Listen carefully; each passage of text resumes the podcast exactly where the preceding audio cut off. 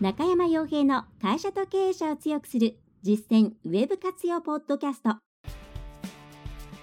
この番組では600社以上のウェブコンサル実績を持つ株式会社ラウンドナップ代表取締役の中山が会社経営者に必要な内容に絞り込んで抑えるべきウェブの話題やトピックスをビジネス目線でお伝えしています。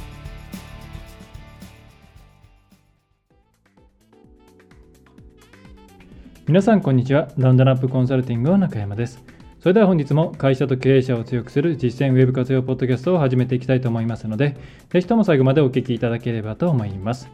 えさて本日はですね大きく少し SEO についての話題に絞ってお届けしていこうかなというふうに思っています。えまずはですね、非常に久しぶりではあるんですが、まあ、かなり巷でもいろいろ話題にはなっていると思いますので、えー、まずこの内容からですか。えー、Google の検索エンジン、えー、スターターガイドでしたっけね、えー、という PDF がありまして、え、サイトをですね、作った方々は、まずこれを見て、きちんと自分たちの、え、ホームページが Google の推奨する指針に沿っているかというのを確認した方がいいと。え、そういった存在として検索エンジン最適化のスターターガイドというものが、えー、Google によって、え、公開されていました。でこれが非常に、まあ、随分更新されておらず、内容的にですね、例えばスマートフォンというよりはフィーチャーフォンの方を、えー、ターゲットとしたような内容になっていたり、えー、していたんですけれども、これが、えー、っとですね、えまあ、リニューアルということですね。ということで、え、今度は PDF ではなくて、通常のあの Google のヘルプサイトと同じ形式ですね、HTML の方で、えーとオープンしましたということになります。で内容につきましては、え普段これを、まあ、ちょくちょく、ちょくちょくってまあそんな頻繁に見るものでもありませんが、えー、見た見ていると読み込んで、えー、読み込んだ経験があるという方にとっては、まあ、なんかそんなには変わっていないなと思うのではないかと思います。まあ、実際そんなに変わってないと思います。私も前どうだったかなと思って、えー、思い出してみても、あんまり変わってないような気がするんですが、まあ、実は9番の方の PDF もまだ参照できるので、こう見比べてみてもいいと思うんですけど、えー、ビジュアル面はですね、かなり、えー、まあ、普通の HTML になったので、えー、前はね、本みたいなやつだったんですけれども、え、じゃあ、まあ、うん、そうですね、内容、文字だけが並んでるような状況にはなっていますが、そんなに内容変わっていないなと。強いて言えば構造化データのところが加わったかなという印象です。ただ、この検索エンジン最適化スターターガイドって、え、Google が出している公式文章の割にはですね、あまり知名度が高くないということで、えー、ホームページを作る、えー、もちろん SEO というものをやる方はそうなんですけれども、えー、そうではない、えウェブサイトを管理するという立場の方々も必ず目を通しておいた方が、えいいです。特にですね、例えばシステムの担当者の方とか、えウェブサイト解禁規模が大きくなってくると必ずシステムが絡んでくると思うんですね。で、その中でシステムで生成するとなるとかなりページ数が多いサイトなんかも含まれてくると思うんですけれども、SEO のことを考えて設計できるかとか、設定をいじれるかとか、それができるかできないかによって、かなりそのサイトの集客力っていうのは変わってきます。検索エンジンからの集客力っていうのは変わってきます。SEO を理解した上でそういったシステムを扱うことができれば SEO 的にこうこうした方が、えーね、いろんないろんなキーワードを拾ってくれるんじゃないかとか検索エンジンからのクリック率を上げられるんじゃないかとかそういうことが考えられるわけなんですけれども、まあ、なかなか SEO というものについて触れていないです。とりあえずあの機能面で、えー、きちんと満足させられればいいだろう。もちろんそれはそれで、えー、システムを作るという立場であれば、えー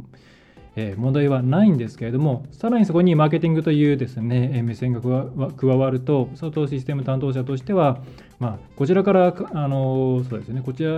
のお仕事を振る立場から見ると非常にありがたいと。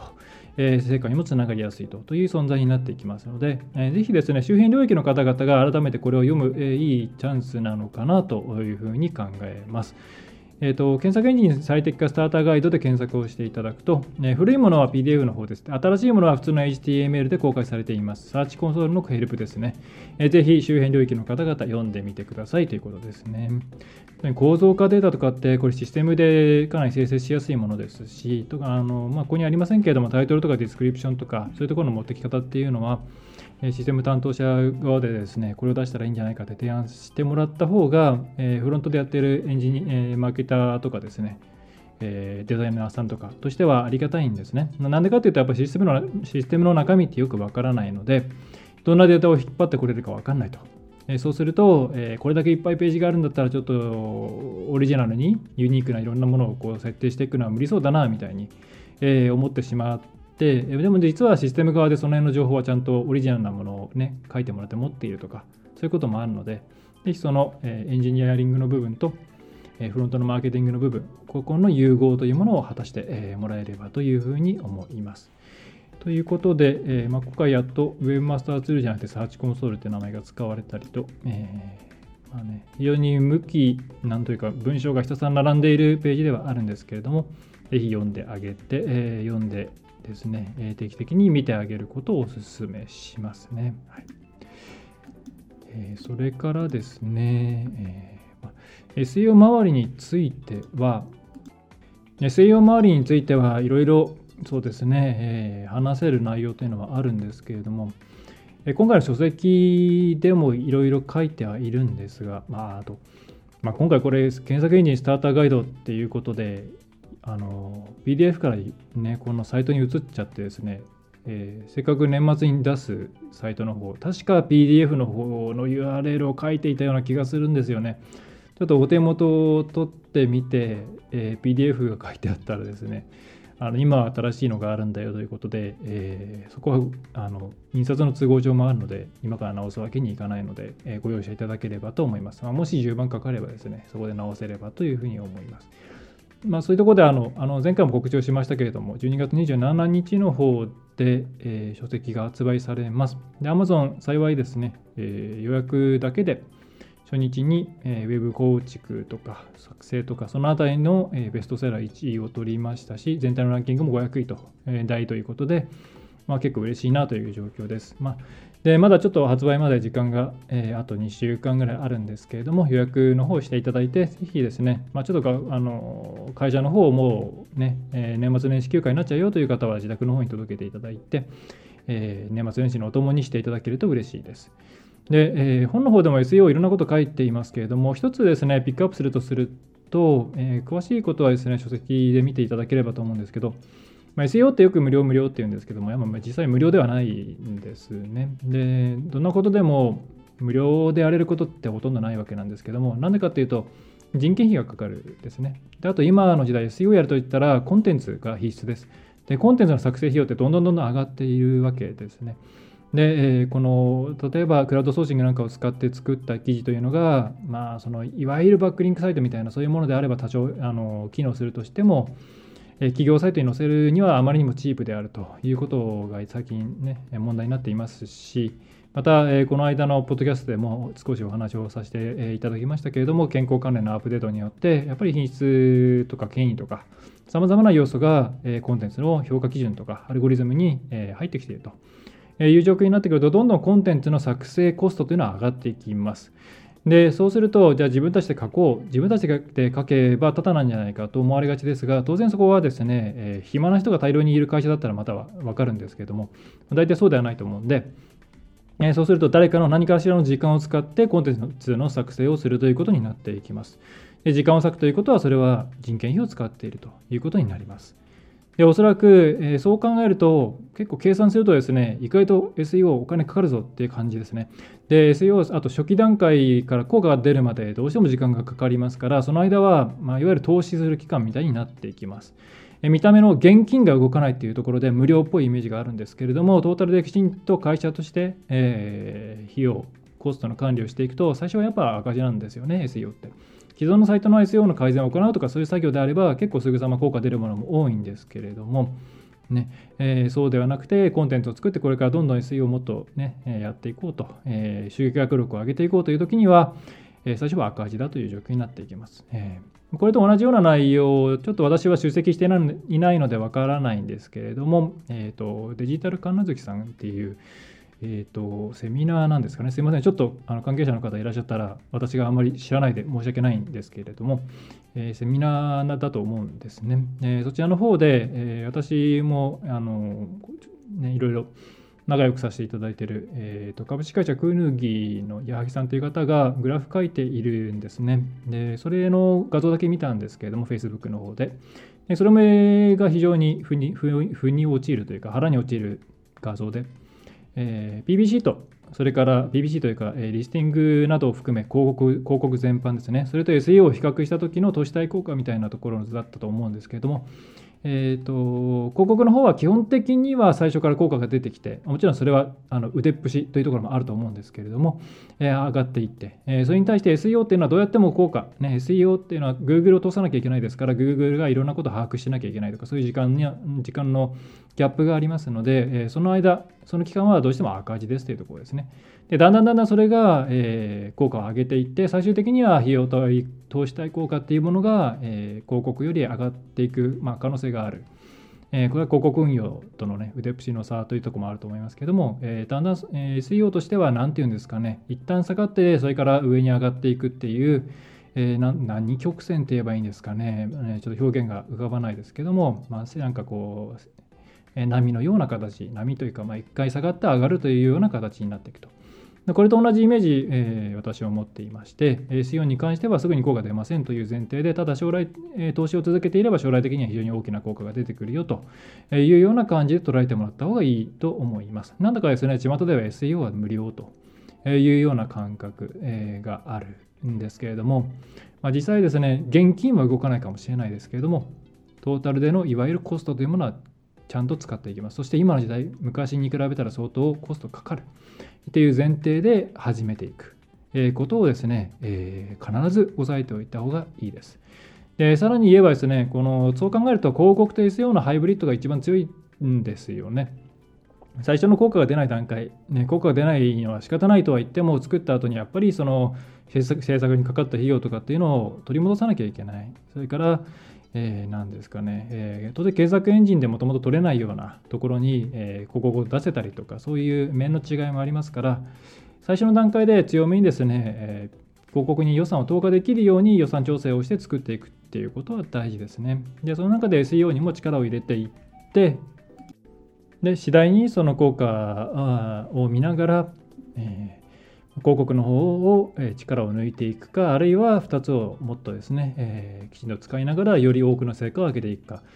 このあたりはどれぐらい今受注可能なのかとか、えー、会社としてどれぐらいの、えー、ひとまず、え売上規模規模を目指すのか、え内部体制を整えながらやるのか、どんどん取っていくのかっていうところで変わってくると思いますが、えそんな感じでこう2つを使っていけるのが一番いいと思います。まあ、または、え、そうですね、え、広告1本でもいいですし、SEO1 本、もちろんそれでもいいんですけれども、え、そういうふうに性格が性格が違うものだということは、え必ず、えー、押さえ押さえた上で制作に取り組んでみてくださいというところですね。はいえー、非常に、まあえーまあ、検索エンジン経由の戦いというのは、まあ、楽になるということはないと思います。まあ、今回の医療関係の、医療健康関係のアップデートに関して言えば、公式サイトは相当優遇というか、まあ、まあ、優遇ですかね、えー、されたりとか、そういうことはあって、まあ、あの業界としては楽な位置に行ったなというところはあると思うんですが、まあ、とはいえですね、現状全然その公式サイト側が、えー、良質なコンテンツを出していないケースが多いと。まあ、そう考えると Google としてはちゃんと会社としてしっかりやれよっていうことなのかなとも思うんで、まあ、一概に楽になったとも言えないなというような、感じですね。はいえー、ということで、え、SEO、まあ、最近いろいろなところに手を出していてなかなかあの本当の最新の最新みたいなのを追い切れていませんが、え、また、え、来年からですね、面白くなってきたということで追いかけていきたいと思っています。はいでそれからそれ以外のニュースですね、えー、一つ大きいニュースとしては、えっ、ー、と、えー、経済産業省、経産省の方で、中小企業13万社の IT 導入に補助金500億円というニュースが流れてきています。でおそらくこれは IT 導入補助金のことではないだろうかと思うんですね。で、これが、えっ、ー、と、ね、えー、今年まあ、もう今年ですかね、2回に分けて募集して、まあ、1回目は知名度があまりなくて、えー、ほとんどみんなが受かって、で2回目で一気に知名度が上がって、かなりの競争率になってという、えー、IT 導入補助金が出ましたが、これが100億円計上だったと。それがですね、えー、500億円になるということで、えー、まあ5倍と。おそらく単1人当たり、1社当たりの補助金の金額は変わらないと思うので、えーまあ、相当ニーズがあるなっていうことで、あの受かりやすくなるんじゃないかなと思います。はいえー、ということで、、えー、次のおそらくですね、えー、春ですね、えー、あたりにまたいろんな告知が出てくると思うんで、今回はちょっと逃さずにですね、第1回、第2回とちゃんとこう掴んでいってもらいたいと思っています。でうちも大、えー導入、え支援業者、これ来年また申請するんですかね、その辺の情報もちょっとまだ分かんないんですけれども、まあ、去年通って、あ今年通ったんで来年も通るでしょうということで、うちでもいろんなことやっていきたいと思います。はいえー、ということで、この経産省の IT 導入の補助金の情報については、えー、いろいろ、えアンテナを張っておいてください。もちろん、うちでも、え情報が入り次第、えお届けしたいと思います。はいえー、それ以外はですね、まあ、今回、えー、というところですかね、えー、ちょっと短い、まあ、まあ、実は毎回20分以内に収めようと思っていて、最近はみ出まくっているので、正直こんぐらいでもいいのかなと思いますが、はいえー、そうですね、えー、というところになります。えー、で、えっ、ー、と、まあ、SEO とちょっと離れますけども、年末え年始を前にすると、いろんな会社さんで、えっ、と、来年何するみたいなですね、ことを考えましょうといった会が開かれると思います。今年の振り返りも含めて、えー、ですね。でこれ多分何年前、もうずいぶん前から記事で書いたり、ポッドキャストで喋、えー、ったりしているんですけれども、あの来年のことを考える前にですね、今年のことを一つでも多く終わらせることを考えた方がいいですね。で、えー、来年のことを考えるって、ある意味リセットなので、そうすると、んじゃあ来年末になった時に達成できなかったけど、まあ来年また頑張るぞみたいな感じでですね、なんか前向きに生じてしまうわけなんですが、えー、それやってるとですね、結局先延ばし症候群になっちゃうんですね。でそうではなくてできなかったことはなぜできなかったのかということで、えー、それを加味した上で次年度の計画につなげなければいけないわけなんですが、まあ、その前に、まあ、まだね、えー、12月、えー、上旬あ、今もうこれが、この音声出る頃には中旬ぐらいですかね、えー、になっていると思うんですけれども、まあ、まだ時間ありますから、えー、一つでも大きく多くやっていくということをやっていく。で、その上で、えー、まあ、ギリギリになってからでも僕全然いいと思うんですけどね、えー、で、実際に計画立てるって、それを落とし込むっていうのは来年の頭にですね、すっきりした頭で、まあ、もしかしたら正月でちょっとボケた頭かもしれませんが、まあ、かえってそう、えー、普段とは違う環境の中にいるといろんな発想も出てきますし、あの仕事のことをいつも考えろということではなくて、えー、特にこの、えー、ウェブとか IT 業界の方々ってなかなか、えーと、業界外のいろんな活動っていうの少ないと思うんですね。で年末年始になってくるとくると嫌顔にも、えー、そういうところに飛び込まざるを得なかったりもしますので親戚付き合いとかいろんな行ったことないところ行ったりとかそうするとあなんかあこういった人ってこういうふうに考えてるんだなとかまだまだこんな感じなんだなっていうのが見えてきたりするんで、そういう中で、え、年始にですね考える方が私としてはいいんじゃないかなというふうに思いますもちろん年末にですね総括するのは大事ですね、で報告をして、今年こうでした、えー、すいませんという、まあ、万歳、なんでもいいんですけども、それは大事なんですけれども、えー、もうですね、今年終わった気になって、えー、しまって、え、残り、え何もしないみたいな、えことだけは避けた方がいいですね。えこの時期、大体うちのお客さんも、え元気なところと、えなんか静かになっちゃうところ、2つに分かれます。やっぱり元気なところの方が、来年もそのままの、え力、なんていうんですか、熱量で進んでいってくれているので、そういった、え意識考え方をですね、ぜひ持ってもらえたらいいんじゃないかなというふうに思います。まあでも、ちゃんと年末年始は、年末年始は休むという方向でお願いします。はい、えー、とですね、あともうしばらくは毎回、えー、最後に言おうと思っていますが、えー、本が出ます。12月27日ですね、全国書店、えー、Amazon、電子書籍と、普通の本で、出ていきます。まあ、そんなに当然ですね、私も、初めての本ですから冊数長版出ませんので、確実に手に入れたいという方は Amazon なり、技術評論者さんのサイトから、電え、予約ができるサイトへのリンクが貼ってあります。おそらく、中山洋平書籍とかで検索をしていただくか、あるいは本の名前ですね。勘違いをなくせばあなたのホームページはうまくいくで検索をしていただくと、えー、技術評論者さんのページも出てくると思います。えー、確かなんかいろいろいくつか、え、変えるところあったと思います。電子書籍もいくつかのところで出るんだったような気がしますので、え、そちらで、えー、ぜひ予約をしていただけると嬉しいです。あとレビュー書きたいという方はですね、掲載していただければ、えーと、ちょっと今は数がだいぶないんですけども、えー、気候枠、あ、気候じゃないや、えーと、憲法枠が多少ありますので、お送りさせていただきますので、ご一報ください。はいえー、それではですね、今回のポッドキャストは以上になります。えー、ちょっと私もですね、年末、ね、前も熱量が多い会社さんも多くですね、もうてんやわんやではあるんですが、まあ、なんとかいいお正月を迎えるべく、えー、けりをつけて、えー、やっております。